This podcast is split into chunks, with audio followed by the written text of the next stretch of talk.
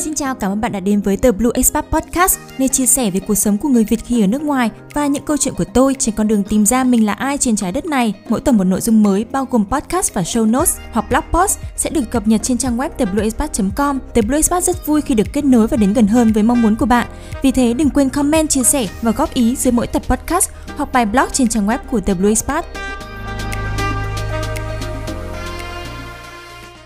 Ngày hôm nay thì mình có đọc được một bài viết có tâm và có tầm của một người viết mà mình vô cùng hâm mộ, đó là cô Nguyễn Phi Vân.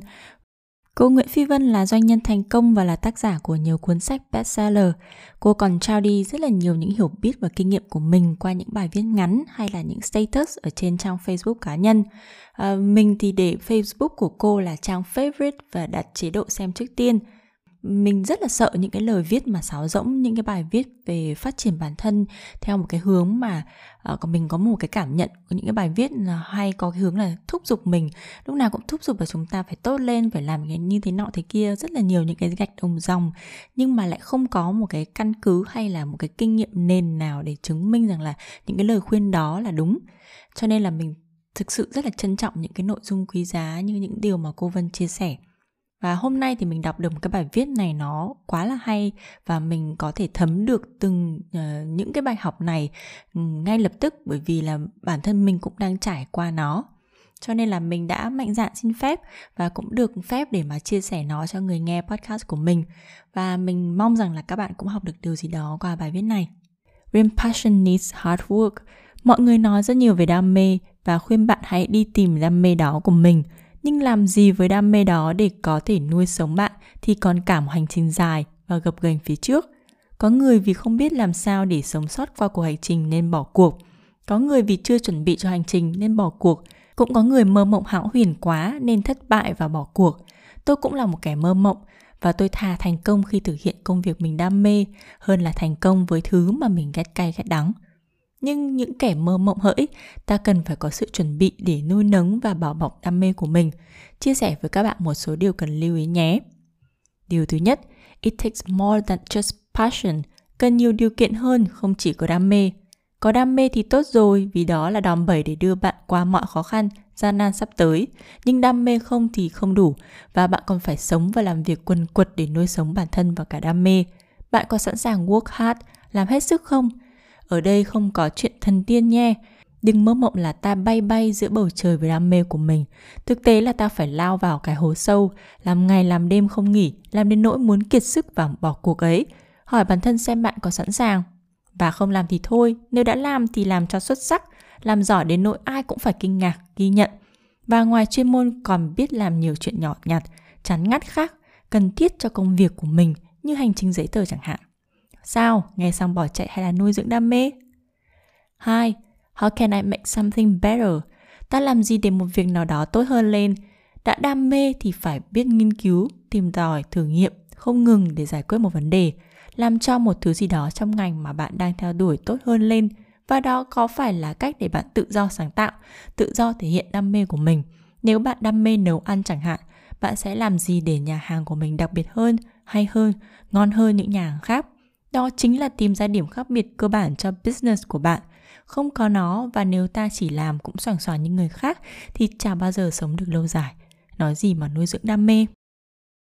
3. Brainstorm options to monetize your passion. Suy nghĩ nhiều cách để có thể kiếm tiền từ đam mê của mình.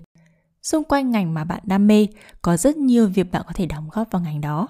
Bạn thử bắt đầu làm bản đồ mind map và tìm ra một option nào đó liên quan xem nhé. Đây là vài câu hỏi để giúp bạn suy nghĩ. Tôi có nên bán sản phẩm gì đó liên quan trong một cửa hàng do tôi tự mở ra? Tôi có nên bắt đầu viết blog, làm kênh YouTube, viết sách, làm phim gì đó để chia sẻ về đề tài mà tôi đam mê? Tôi có nên làm tư vấn về ngành mà tôi đam mê? Tôi có nên đầu tư vào một ý tưởng hay mô hình kinh doanh gì đó trong ngành mà tôi đam mê? Tôi có nên sáng tạo bằng công nghệ để giúp cho người trong ngành mà tôi đam mê làm việc dễ dàng hơn, hiệu quả hơn, tiết kiệm hơn? Tôi có nên làm gì đó để recycle được hay sửa và giữ được sản phẩm cũ cho người sử dụng trong ngành mà tôi đam mê? 4. Don't be a perfectionist.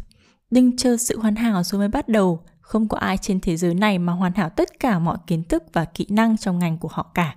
Họ chỉ giỏi và học hỏi mỗi ngày để giỏi hơn thôi. Do đó bạn cũng chẳng cần phải quá lo lắng khi bản thân chưa 100%. Cứ bắt tay vào làm và thử, nhưng phải biết hoàn thiện bản thân mỗi ngày bằng cách dành thời gian tự học. 5. Get outside of your comfort zone. Vượt ra khỏi vòng an toàn. Nếu muốn khởi nghiệp với ngành mà mình đam mê, bạn cần phải bước ra khỏi vòng an toàn. Có người cả đời sẽ chẳng bao giờ khởi nghiệp được, có người sợ hãi không dám bước ra, có người lúc này lúc khác. Tất cả quy về một chữ sợ, sợ mất đi những gì mình đang có. Nếu không bước ra, không bắt đầu, không mất vài thứ mình đang có thì làm sao ta có được những điều mà ta mơ ước? Cái gì cũng muốn giữ mà vẫn muốn có thêm cái mới. Đó là chuyển viển vông. 6. Have a lot of fun.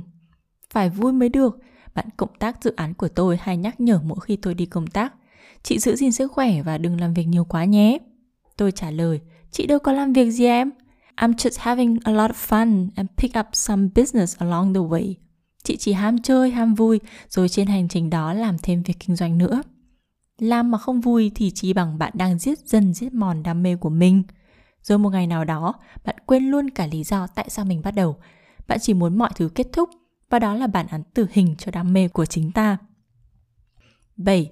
Master your skills. Hoàn thiện kỹ năng. Làm gì thì làm, đừng ngạo mạn. Bạn có giỏi thì cũng chẳng bao giờ giỏi nhất. Và nếu muốn tiếp tục phát triển và cạnh tranh được với đời thì lúc nào cũng phải dành thời gian học để hoàn thiện kỹ năng của bản thân. Nếu không, một ngày nào đó bạn sẽ lạc hậu, một ngày nào đó người khác sẽ vượt qua bạn. Còn bạn và đam mê của mình sẽ chỉ biết ngồi đó thất trí mà thôi. 8. Overcome obstacles.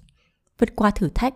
Thử thách được sinh ra là để test bạn mà thôi, xem bạn có đủ can đảm, đủ niềm tin, đủ quyết tâm để thực hiện đam mê của mình. Mới thấy khó đã bỏ chạy là chicken nha. Nhát như vậy thì đừng bao giờ nói chuyện đam mê. Tôi không thất bại, tôi chỉ tìm ra một ngàn linh một cách khác để thực hiện ý tưởng của mình. Nhớ câu này không? Đó mới gọi là đam mê nhé.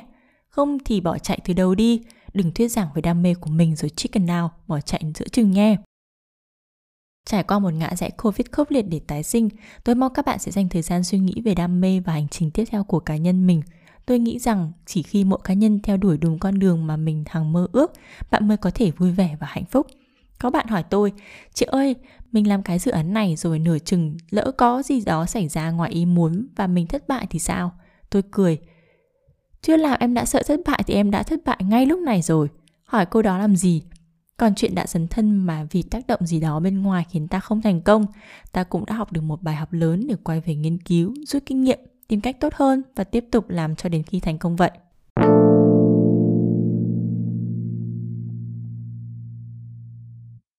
Và đó là bài viết của cô Nguyễn Phi Vân. Hy vọng rằng là bạn cũng nhận thấy được những giá trị ở trong những chia sẻ của cô. Và nếu như bạn thích cái sự truyền tải những cái bài viết hay như thế này qua giọng nói của mình thì đừng quên là hãy kết nối với mình qua các uh, social media như là Facebook page của The Breakspot hoặc là comment ở trên show notes của tập này ở trên uh, trang web của The Breakspot là thebreakspot.com và nếu như mà bạn còn thích hơn nữa thì hãy viết review ở trên ứng dụng của bạn đang nghe podcast. Tất cả những cái điều này nó sẽ giúp cho mình cảm thấy là các bạn mong muốn cái nội dung này và mình sẽ thực hiện nó một cách thường xuyên hơn. Cảm ơn mọi người rất là nhiều và hẹn gặp lại các bạn ở những số tiếp theo ở trên The Breakspot podcast.